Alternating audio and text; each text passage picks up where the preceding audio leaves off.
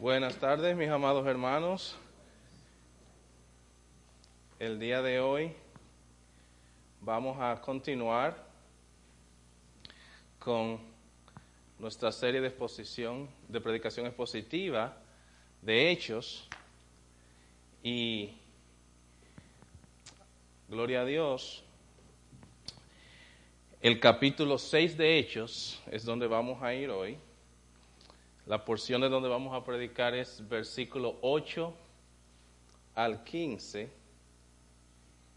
Y el tema de la predicación de hoy es Esteban, un hombre lleno de gracia y espíritu. Un hombre lleno de gracia y espíritu santo. Así que póngase de pie. Vamos a leer, por favor, Hechos 6, 8 al 15. Y dice la santa palabra de Dios. Y Esteban, lleno de gracia y de poder, hacía grandes prodigios y señales entre el pueblo.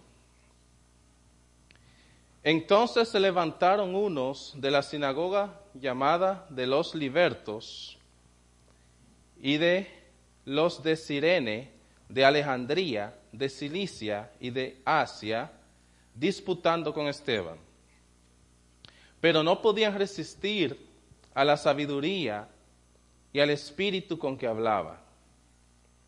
Entonces sobornaron a unos para que se para que dijesen que le habían oído hablar palabras blasfemas contra Moisés y contra Dios. Y soliviantaron al pueblo, a los ancianos y a los escribas, y arremetiendo, le arrebataron y le trajeron al concilio. Y pusieron testigos falsos que decían, este hombre no cesa de hablar palabras blasfemas contra este lugar santo y contra tu ley pues le hemos oído decir que ese Jesús de Nazaret destruirá este lugar y cambiará las costumbres que nos dio Moisés. Entonces todos los que estaban sentados en el concilio, al fijar los ojos en él, vieron su rostro como el rostro de un ángel. Vamos a orar. Padre Celestial, amado Padre Celestial, gracias Señor Aleluya por una vez más permitirnos estar acá en tu casa, alabándote y glorificándote y recibiendo, Señor, edificación por medio de tu palabra. Dios mío, mira quienes escuchan, bendice las vidas, edifica las vidas por medio de tu palabra. Prepara los corazones, Señor, para recibir tu santa palabra. Sea aquí en presencia en la iglesia, los que escuchan también por medio de, gloria al Señor, las online. Dios mío, todo es para tu gloria y para tu honra. Permite que tu palabra sea enseñada, Señor, con denuedo y que sea recibida y que tu Espíritu Santo actúe, Dios mío, en los corazones. En el nombre poderoso de Jesús, amén y amén. Pueden sentarse, mis hermanos. La última vez que prediqué, comenzamos el libro de los Hechos, el, capítulo 6 del libro de los Hechos. Ya tenemos varios meses en Hechos y hemos aprendido tantas cosas, tantas características, diría yo, de la iglesia de los Hechos, la iglesia, la primera iglesia del primer siglo, gloria al Señor. Y lo último que estudiamos fue del capítulo 1 al capítulo 7, donde vimos que varias cosas. Número uno, hubo un conflicto entre los judíos helenizados o griegos y los nacidos en Jerusalén. Y fue necesario la búsqueda de ayuda para los apóstoles, porque el conflicto fue debido a la, al servicio, a la distribución, ¿verdad? Gloria al Señor, entre las viudas de unos y otros. Y entonces los apóstoles fueron guiados por el Espíritu Santo para elegir a siete varones que iban a ayudar a los apóstoles. Una de las cosas positivas que vemos en este, en, en ese segmento, fue que la iglesia estaba creciendo. Había un crecimiento de la iglesia, tal grado que los apóstoles entonces necesitaban ayuda. Y Dios usó, o mejor dicho, Dios llamó, eligió a siete hombres para ayudar a los apóstoles. Los apóstoles querían o entendían que ellos tenían que persistir, en el versículo 4 del capítulo 6, en la oración y en el ministerio de la palabra. Orar y predicar la palabra de Dios. Entonces, en la parte que vemos en el día de hoy, vemos a Esteban. Esteban era uno de los siete hombres que fueron elegidos por los apóstoles.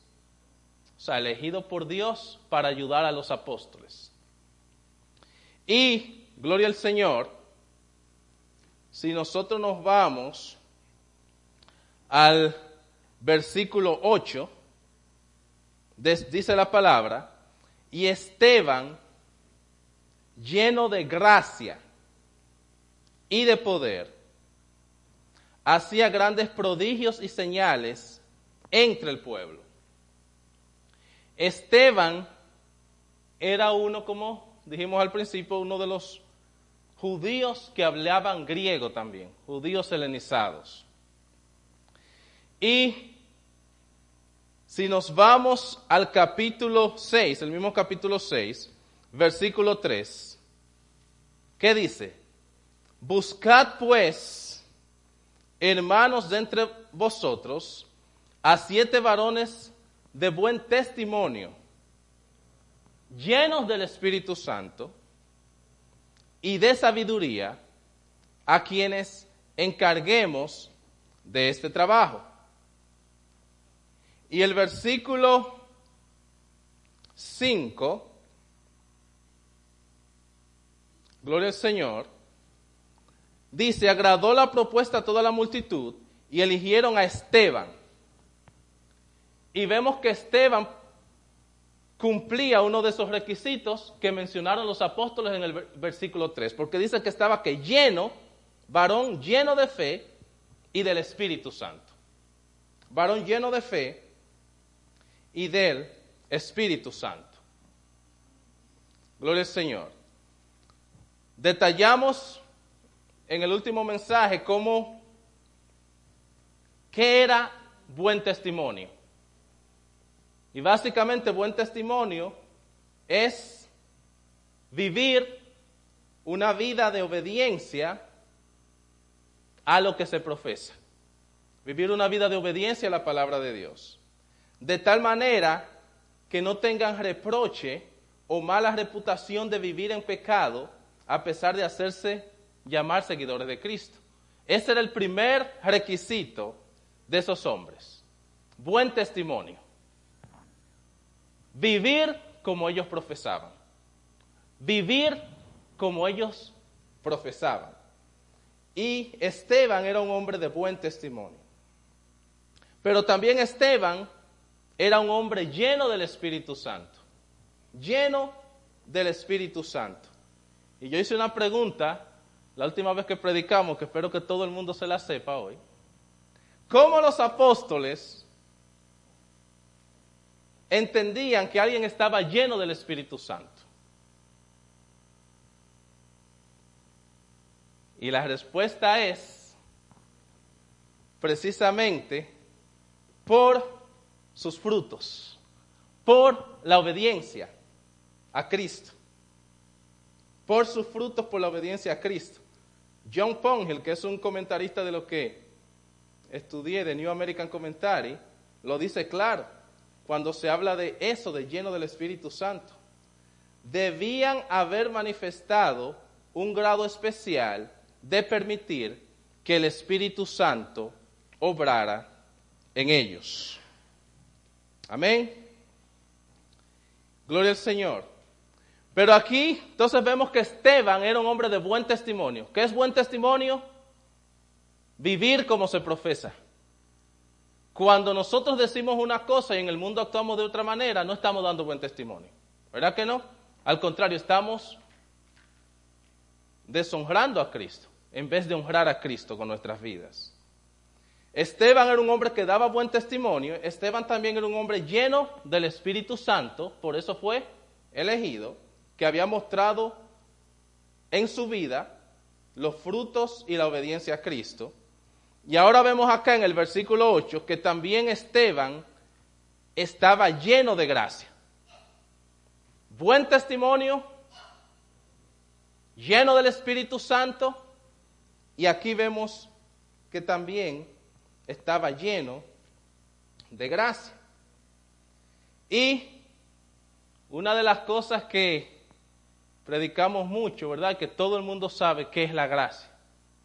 La gracia de Dios. Todos conocemos este verso de Efesios capítulo 2. Gloria al Señor. Por gracia sois salvos, por medio de la fe. Y esto no de vosotros, pues es don de Dios no por obras para que nadie se gloríe. Cuando hablamos de gracia, hablamos de recibir un regalo que no merecemos, un regalo inmerecido. Siempre hacemos la diferencia entre gracia y misericordia, ¿verdad que sí? Gracia es recibir un regalo que no merecemos un favor, mejor dicho, que no merecemos. Misericordia es no recibir lo que merecemos. Amén. En el caso de nuestra salvación, recibimos el regalo de salvación de Dios, algo que ninguno de nosotros merecemos. ¿Qué es lo que nosotros merecemos? Una condenación eterna. Una condenación eterna. Romanos capítulo 3, versículo 23, vemos ahí un texto que todos conocemos. Por cuanto todos pecaron y están destituidos de la gloria de Dios. Por cuanto todos pecaron y están destituidos de la gloria de Dios. Y el versículo 24 del mismo Romanos 3 dice, siendo justificados gratuitamente por su gracia. Siendo justificados gratuitamente por su gracia, mediante redención que es en Cristo Jesús. Los pecados que nosotros hemos hecho fueron pagados por Cristo en la cruz del Calvario. El pecado que usted y yo hemos cometido y los que vamos a cometer en el futuro, los que hemos cometido en el pasado, todos esos pecados fueron pagados por nuestro Señor Jesucristo en la cruz. Usted y yo merecíamos estar en esa cruz. Usted y yo merecíamos recibir el castigo que recibió nuestro Señor Jesucristo. Y Él lo recibió por nosotros en nuestro lugar. Esto es gracia. Eso es gracia. Gloria al Señor. Ninguno de nosotros es capaz de ser salvo por nuestros propios méritos o por nuestros propios medios. Solamente Jesús puede salvar. Y eso fue en el versículo 24 gratuitamente por su gracia, mediante la redención que es en Cristo Jesús. Nuestro hermano Esteban estaba lleno de gracia, estaba lleno de esa salvación, de esa redención, de esa justificación. Gloria al Señor. de ese poder del Espíritu Santo en su vida. Usted y yo también estamos llenos de gracia. Porque hemos recibido esa salvación gratuita de parte de Dios. Estamos aquí no porque nosotros, gloria al Señor, tengamos mérito alguno, no, todo el mérito es de Dios. Y por lo tanto somos receptores también de esa gracia de Dios. Receptores, recibimos esa gracia, esa gracia de Dios divina. Esteban, un hombre de buen testimonio, un hombre lleno del Espíritu Santo, pero también un hombre lleno de la gracia de Dios. Y esa gracia es la causa de nuestra salvación.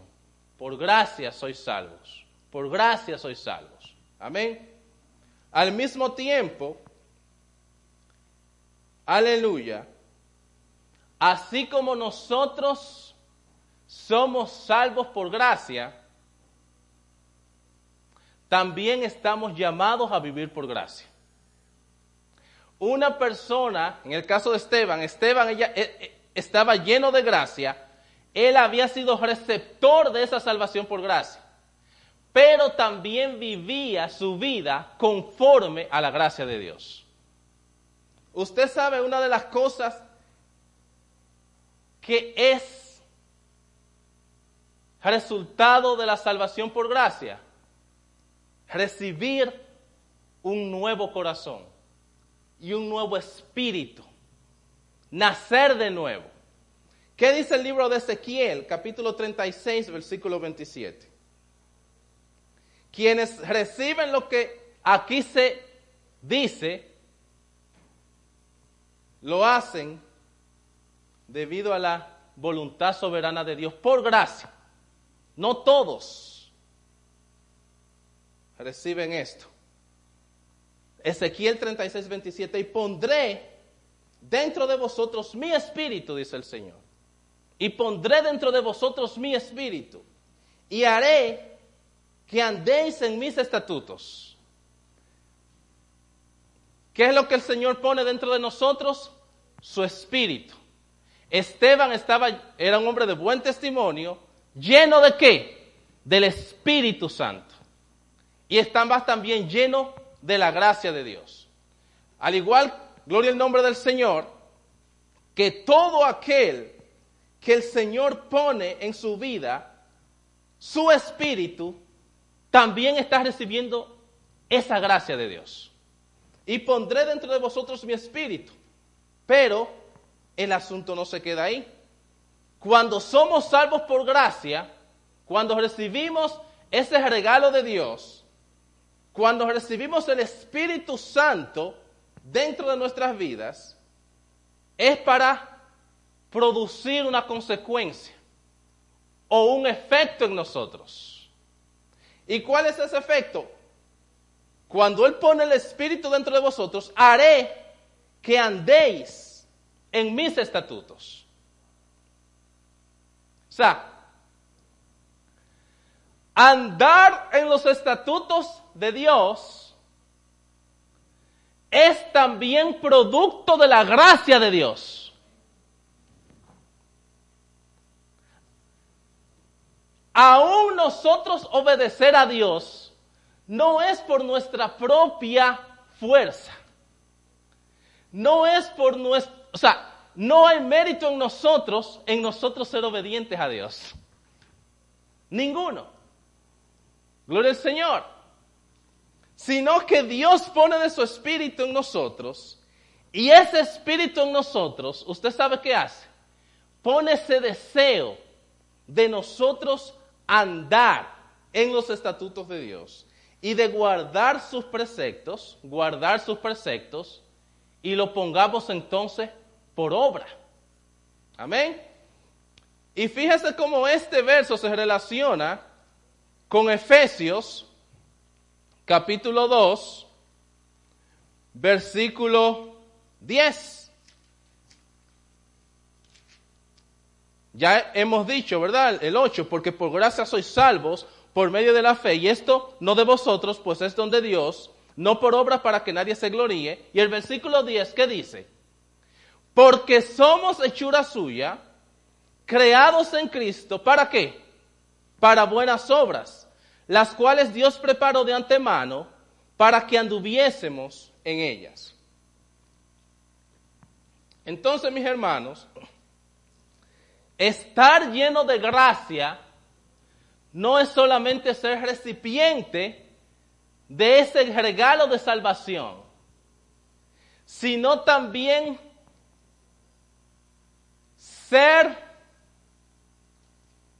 un hijo de Dios que procura agradar a Dios por medio de andar en los estatutos de Dios, guardar los preceptos de Dios y ponerlos por obra.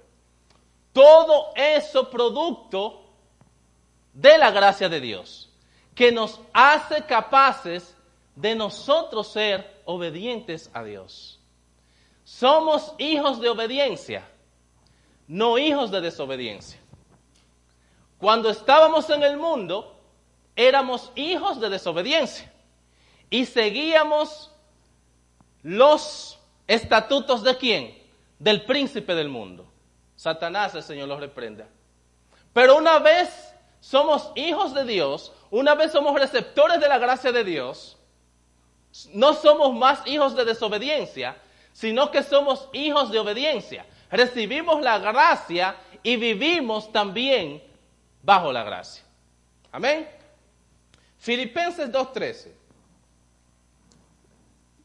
Porque Dios es el que en vosotros produce así el querer como el hacer por su buena voluntad.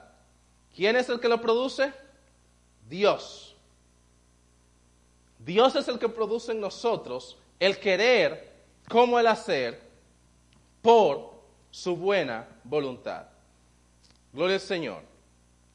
Así que todo esto, amados hermanos, lo vimos en Esteban, en este primer punto de la vida de, de, la, vida de Esteban que vimos. Un hombre que vivía, que estaba lleno de gracia y que también estaba lleno de poder. Porque eso es otra cosa, mis amados hermanos. La vida de Esteban también mostró el poder de Cristo en su vida.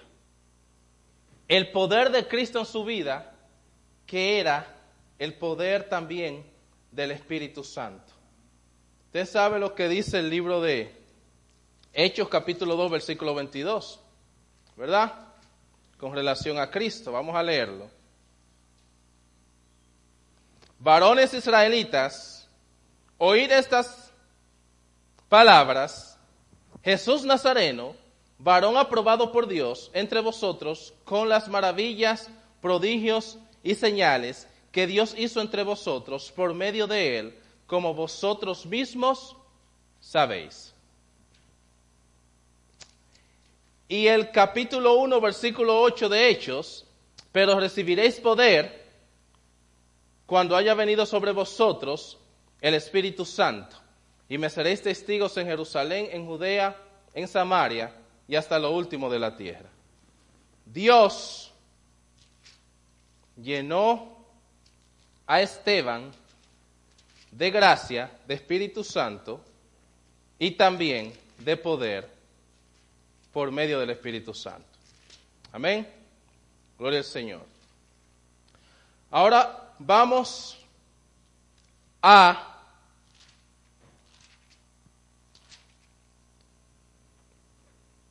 el versículo 9.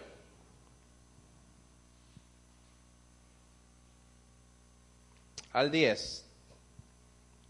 Entonces se levantaron unos de la sinagoga llamada de los libertos y de los de Sirene, de Alejandría, de Cilicia y de Asia, disputando con Esteban, pero no podían resistir la sabiduría y el espíritu con que hablaba vemos otra cosa que tenía Esteban ahora.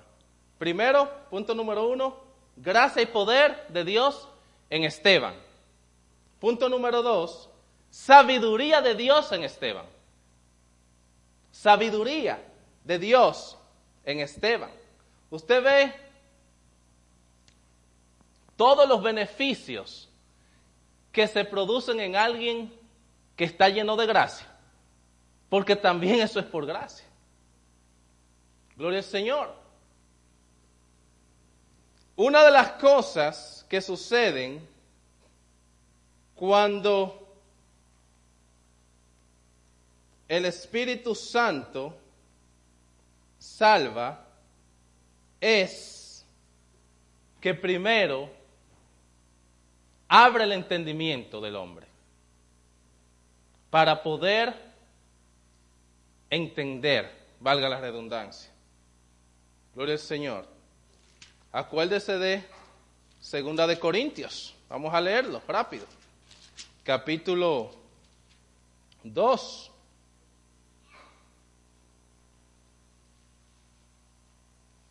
Amén. Habla acerca de que el hombre natural no percibe las cosas de Dios. No puede percibir las cosas de Dios.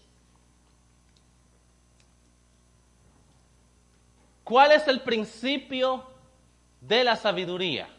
Según dice el libro de Proverbios, capítulo 1, versículo 7. El principio de la sabiduría es el temor a Jehová.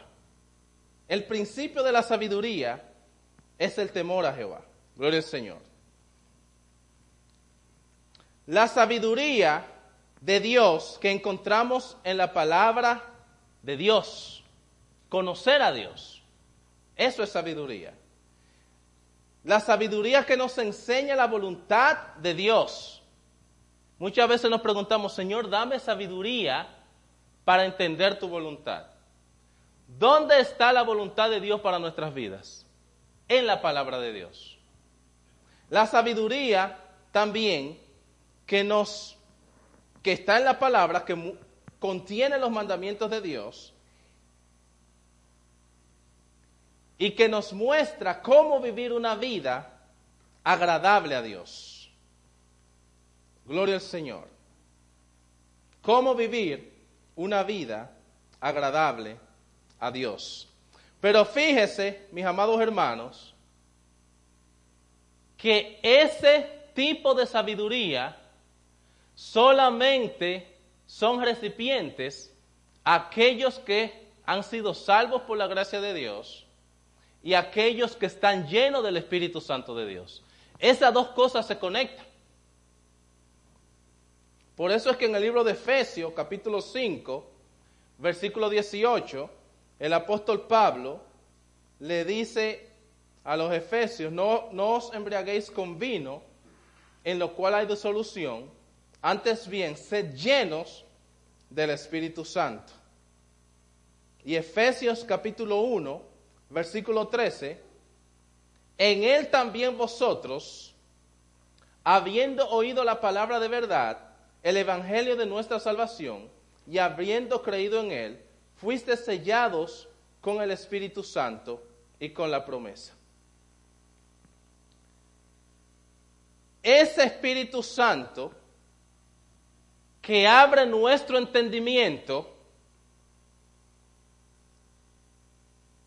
nos lleva a la sabiduría, amar la sabiduría que está contenida en la palabra de Dios, donde encontramos cómo vivir una vida que agrada a Dios.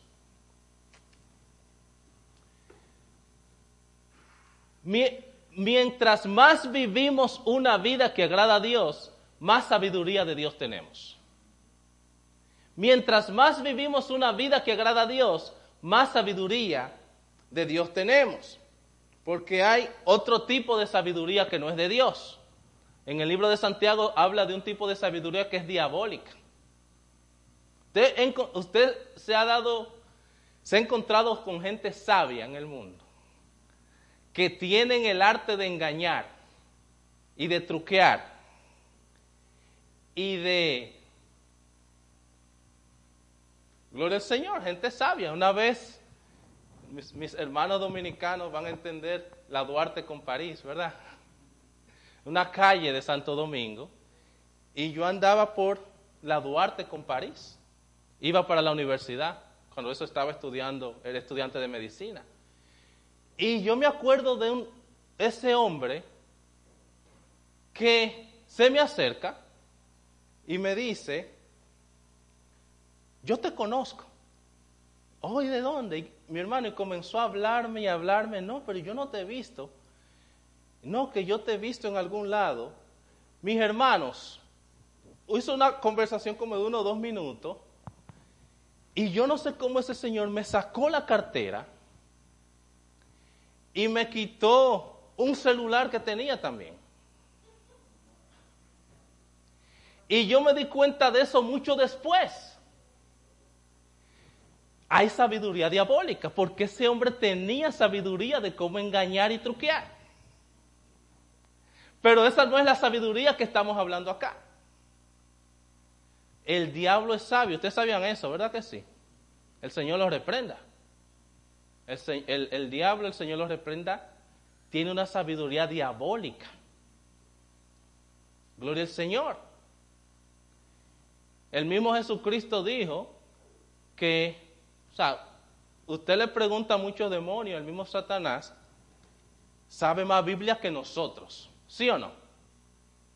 De hecho, él quiso engañar a Cristo con la palabra en la tentación, en el desierto, de los 40 días. ¿Oíste que fue dicho? Si, si eres hijo de Dios, échate abajo, porque escrito está, a sus ángeles mandará cerca de ti para que te guarden y no tropieces en piedra alguna usando la palabra para engañar a Jesús. Sabe palabra. Pero el asunto no está solamente saber, sino vivir bajo esa palabra. No solamente ser oidores, sino también hacedores. Por eso es que, como le dije ahorita, gloria al Señor, la gracia, que es un, la salvación que es dada por gracia, también te habilita para vivir por gracia. Y esa habilitación, no sé si eso es una palabra en español o dominguera, esa habilitación para vivir por gracia es para vivir acorde a qué? ¿Por qué el Señor te da ese espíritu? Para que andéis conforme a sus estatutos. Para que guardes sus preceptos. Para que los pongáis por obra. Gloria al Señor. La sabiduría de Dios lleva a conocer la palabra de Dios y a obedecer la palabra de Dios. Gloria al Señor. Por eso es el principio de la sabiduría, es el temor a Jehová. ¿Qué hace el temor? El temor es algo, no lo estoy diciendo a nivel de terror, sino el temor reverente que te lleva a obedecer a Dios. No es un miedo de que uno le tiene miedo a Dios, no es un miedo de que uno respeta, un temor que uno respeta a Dios. Y uno obedece a Dios porque uno le teme y le ama y quiere agradarle. Por tanto, la sabiduría de Dios conlleva conocer los mandamientos de Dios y obedecer los mandamientos de Dios. De esta, de otra manera, si nada más se conoce y no se obedece, usted está haciendo lo mismo que el diablo hace. Conocer y no obedecer. Y esa no es sabiduría de Dios, sino sabiduría diabólica y mundana. Amén.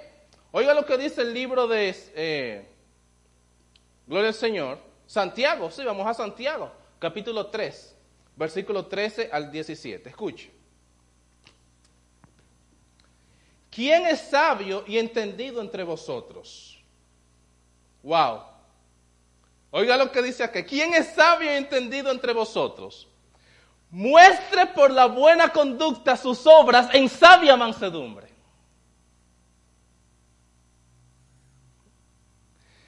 Si tú eres sabio, o sea, te aprendiste toda la Biblia, nadie se la va a aprender, pero te aprendiste los diez mandamientos, digamos o las enseñanzas de Cristo en Mateo, Lucas, Marcos y Juan. Los mandamientos de Cristo. Gloria al Señor. El que recibe el que está lleno de gracia, el que está lleno del Espíritu Santo,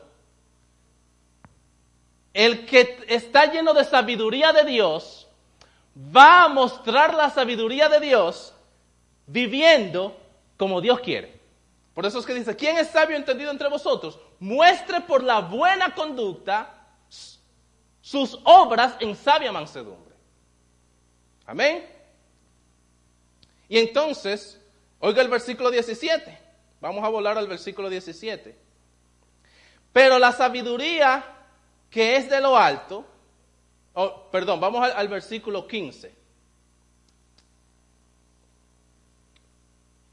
Vamos a tener que hacerlo del versículo 14. Quería resumir, vamos a tener que seguir.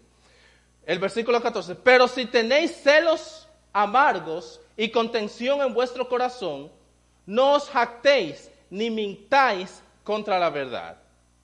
Porque esta sabiduría no es la que desciende de lo alto, sino que es que terrenal, animal, diabólica. Wow. Una sabiduría terrenal, animal y diabólica. Hermanos, hay gente que son muy sabios mintiendo. Y hay gente que te mienten que tú crees que es verdad. Y hay gente que son tan sabios mintiendo que le hacen una prueba de, ¿cómo se llama la prueba de polígrafo? Y la pasan. Esa es una sabiduría diabólica, terrenal, que no es de Dios. Y entonces el verso 17, y, hay muchísimos ejemplos de sabiduría así, mi hermano. Pero esa no es la sabiduría que, se, que es producto de la llenura del Espíritu Santo, esa no es la sabiduría que es producto de la llenura de la gracia de Dios. Esa es una sabiduría que es producto de la carnalidad, de la vida mundana, del pecado, del viejo Adán. Mis hermanos, esa es una sabiduría que es producto de vivir en la carne y no vivir en el espíritu, como dice el libro de Romanos. Pero oiga lo que dice el versículo 17. Pero la sabiduría que es de lo alto, wow, es primeramente que pura. Después pacífica, amable, benigna, llena de misericordia y de buenos frutos. Hay tanta conexión en la Biblia de la salvación que Dios nos da con los frutos, que es donde en todos los libros casi usted encuentra, mis hermanos. Esa sabiduría de Dios es llena de misericordia y de buenos frutos, sin incertidumbre ni hipocresía. Entonces vemos que Esteban, primero, estaba lleno de qué? De gracia y de poder. Segundo, estaba lleno de qué? De sabiduría de Dios. Y era una sabiduría tan grande que, mire, lo, lo acabamos de leer en el versículo 10 de Hechos 6, pero no podían resistir a la sabiduría y al espíritu con que hablaba. No lo podían resistir. Oiga lo que dice Efesios 1, 17 al 20. Porque esa sabiduría también es la que el Espíritu Santo es la que nos da el Espíritu Santo para nosotros poder discernir las cosas de Dios. 17 al 20, Efesios 1. Para que el Dios de nuestro Señor Jesucristo, el Padre de Gloria, os dé que espíritu de sabiduría y de revelación en qué? En el conocimiento de Él. La sabiduría de Dios lleva a conocimiento de Dios. Conocer a Dios más. Mientras más conocemos a Dios, más sabios somos. El principio de la sabiduría, ¿verdad? Se conecta con Dios.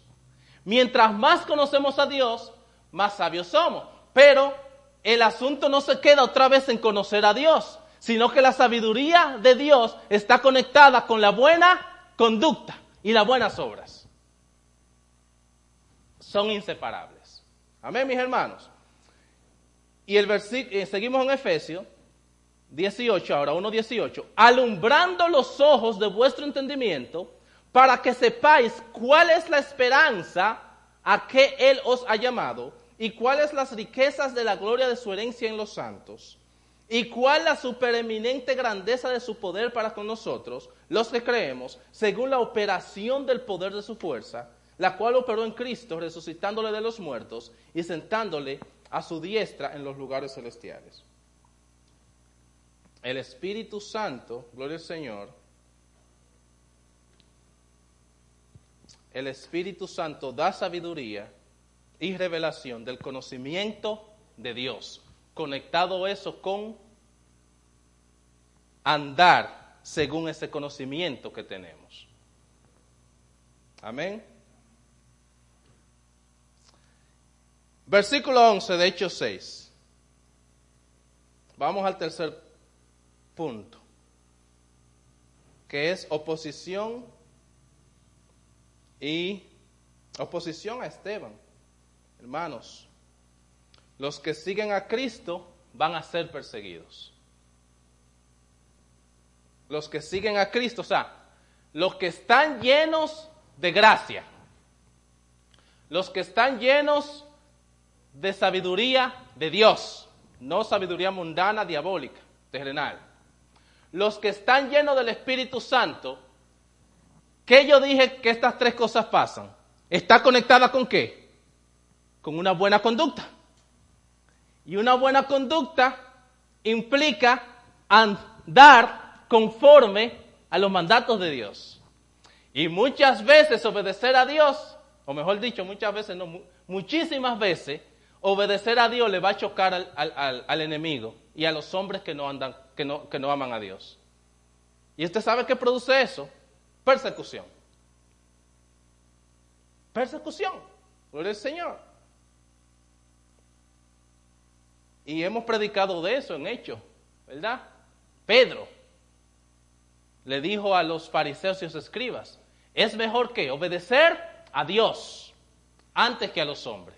Cuando ellos le quisieron, le, dijeron a Pedro y a Juan, lo hemos leído esto, ¿verdad? En Hechos, que no obedezcan a Dios en predicar la palabra, pero ellos prefirieron obedecer a Dios antes que a los hombres. Eso es lo que el Señor nos llama. Y aquellos que obedecen a Dios antes que a los hombres, aquellos que están llenos de gracia, llenos del Espíritu Santo, llenos de sabiduría de Dios, conectado eso con una buena conducta, ¿verdad? Que es realmente la, lo que manifiesta esa sabiduría, podríamos decir. Esa gente son perseguidos. Y el Señor Jesús lo dijo claro. ¿Qué dice Juan 15, 18 a 20? Si el mundo os aborrece,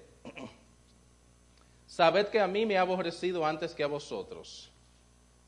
Si fuerais del mundo, el mundo amaría lo suyo. Pero porque no sois del mundo, antes yo os elegí del mundo, por eso el mundo os aborrece. Hermanos, el cristiano que quiera agradarle a todo el mundo, va a tener problemas. El cristiano que refleja a Cristo va a ser perseguido en este mundo. Lo va a hacer por aquellos que odian a Cristo, que odian la palabra, aquellos que son hijos de desobediencia, que están bajo quién? El control del maligno en este mundo. El que no está bajo el control de Dios está bajo el control del otro. Amén. Uno u otro. Gloria al Señor. Y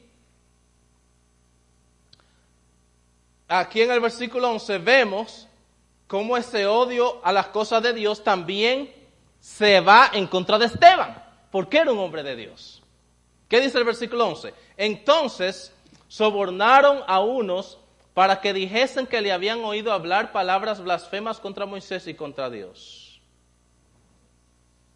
Y soliviantando al pueblo y a los ancianos y a los escribas, arremetieron, arremetiendo, le arrebataron y le trajeron al concilio y pusieron testigos falsos, el versículo 13, y pusieron testigos falsos que decían, este hombre no cesa de hablar palabras blasfemas contra este lugar santo y contra la ley.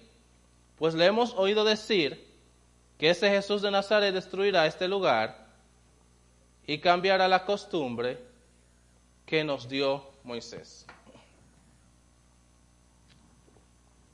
Una de las cosas que me choca más a mí de este verso, de estos versos que leímos, del 11 al 14, es que estas personas que hicieron ese plan macabro, que implica que mentir, implica también decir algo falso en contra de otro para producir un mal. ¿Verdad? Implica blasfemar. Esta gente eran líderes religiosos de Jerusalén en ese tiempo. Los que dirigían en las sinagogas, los que leían la, los rollos, se les llamaba rollos a la, a la Biblia, en ese, eran rollos que estaban los que leían las escrituras, los que incluso enseñaban en la sinagoga, los líderes religiosos de ese tiempo.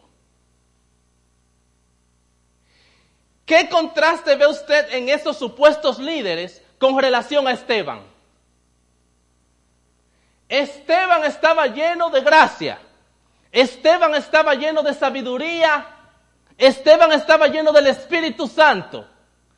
La sabiduría que tenía Esteban era una sabiduría que provenía de Dios, del Espíritu Santo por gracia. Estos líderes religiosos tenían una sabiduría diabólica, mundana, terrenal. Gloria al Señor. Es increíble. A mí me dolió eso. Wow, ¿cómo es posible que los líderes de esa sinagoga donde estaban Esa, sinagoga se llamaba de los libertos en el versículo 9.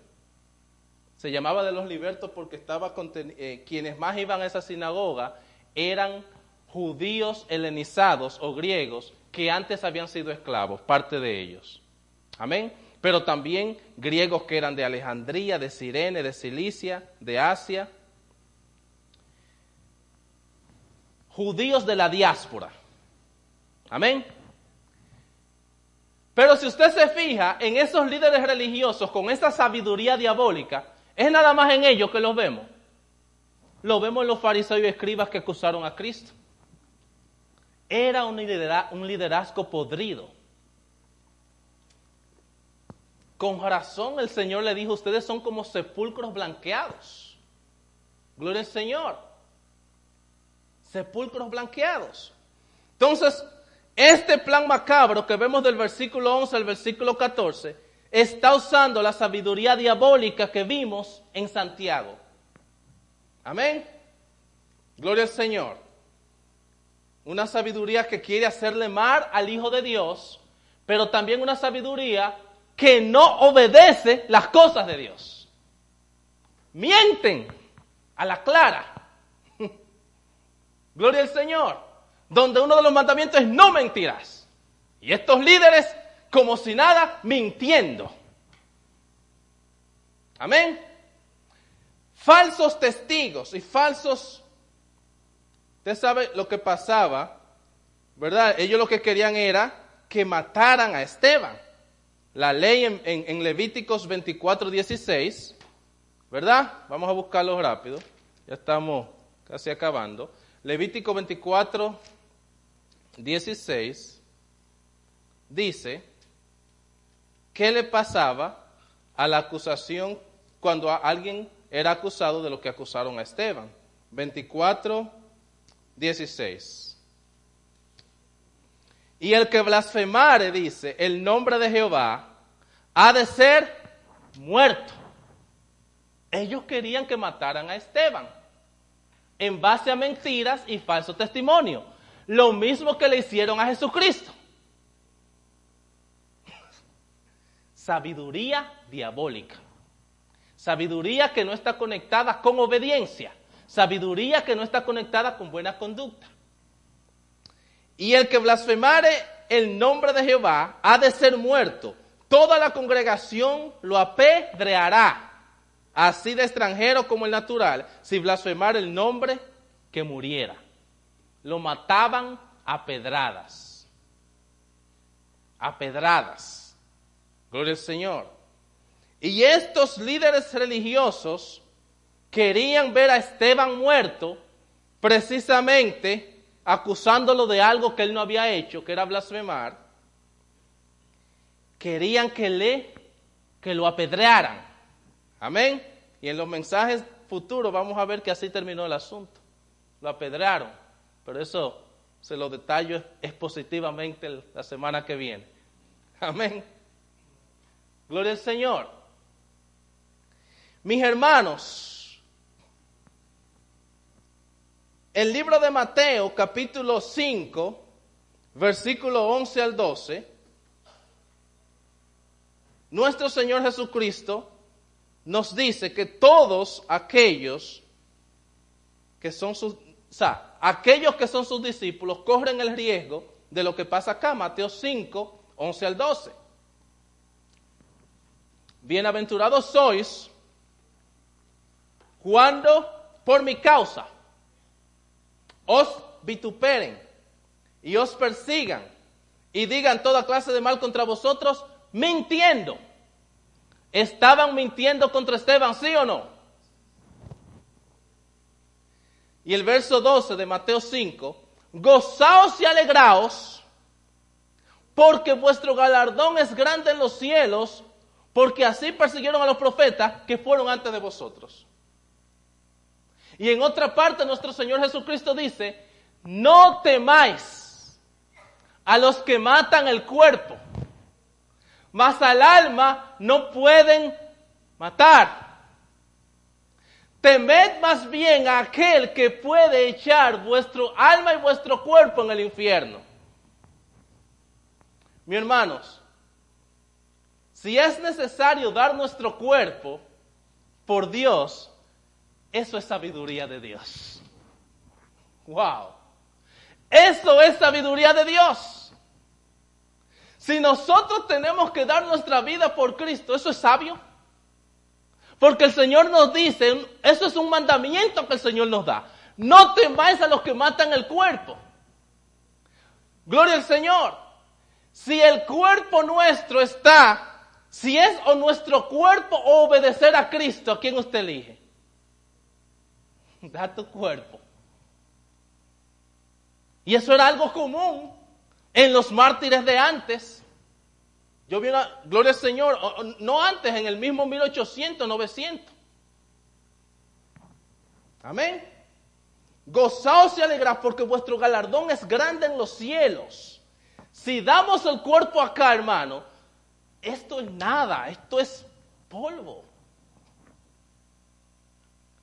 hay un galardón grande en aquellos que sufren por Dios como Esteban. Y los tiempos están tornándose para que suframos por Dios. Ahora se va a saber quién es y quién no. Una de las cosas que hace la persecución es que, dígame mi hermana, de pura. Una de las cosas que la persecución produce es que el oro sale. El fuego saca el oro. Procuremos nosotros que si se levanta una persecución como esos tiempos, que tengamos la sabiduría para elegir dar nuestra vida por Dios si es necesaria. Y eso nos hace sabios. El que por su vida o su cuerpo niega a Cristo es un tonto. Eso es lo que dice la palabra. Amén. El último punto. Ya van tres, ¿verdad? El cuarto es, o sea, el primero fue gracia y poder de Dios en Esteban. Segundo, sabiduría de Dios en Esteban. Tercero, oposición por Dios a Esteban, porque esa oposición y esa persecución fue por Dios. Y el último punto, Esteban con el rostro de un ángel. Wow. Hmm. ¿A alguien aquí le han dicho que usted tiene un rostro de ángel? Eso yo se lo dije a mi esposa cuando estaba enamorándola antes de ser mi novia. Para agradar. Pero esto es literal acá. El versículo 15 de Hechos 6. Entonces, todos los que estaban sentados en el concilio, al fijar los ojos en él, vieron su rostro como el rostro de un ángel vieron su rostro como el rostro de un ángel. Y yo estaba buscando cómo interpretar eso. Wow, Señor.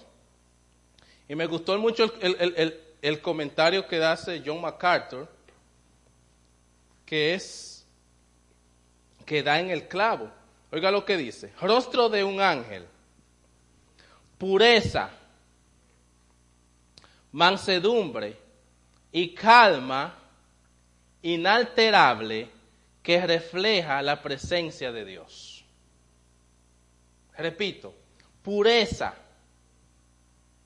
mansedumbre y calma inalterable que refleja la presencia de Dios. Hermanos, ¿cómo es posible que Esteban se le estaba acusando de un crimen que era para matarlo, para apedrearlo? Morir apedreado debe ser bien doloroso, ¿verdad que sí? Y aún así, en medio de la persecución, refleja en su rostro calma inalterable, calma, paz. Eso nada más es producto del fruto del Espíritu en la vida de Esteban. ¿Cuál es uno de los frutos del Espíritu? Paz. Amor, gozo, paz. Y eso nada más es producto por el hecho de que Esteban estaba lleno de qué? Del Espíritu Santo. Por lo tanto, estar lleno del Espíritu Santo nos hace a nosotros ser capaces de soportar la persecución, de soportar lo que venga con un rostro como con ángel. O sea, para expresar ese fruto del Espíritu. Gloria al Señor.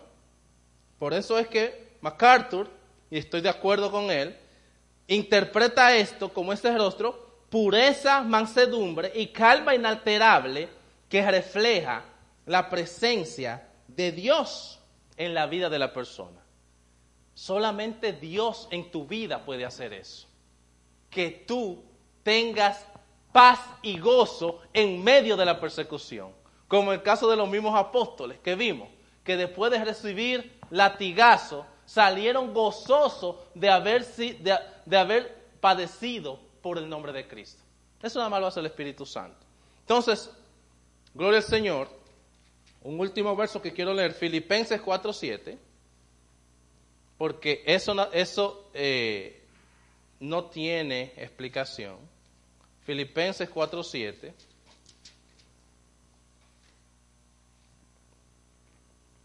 Dice, y la paz de Dios, que sobrepasa todo entendimiento, guardará vuestros corazones y vuestros pensamientos en Cristo Jesús.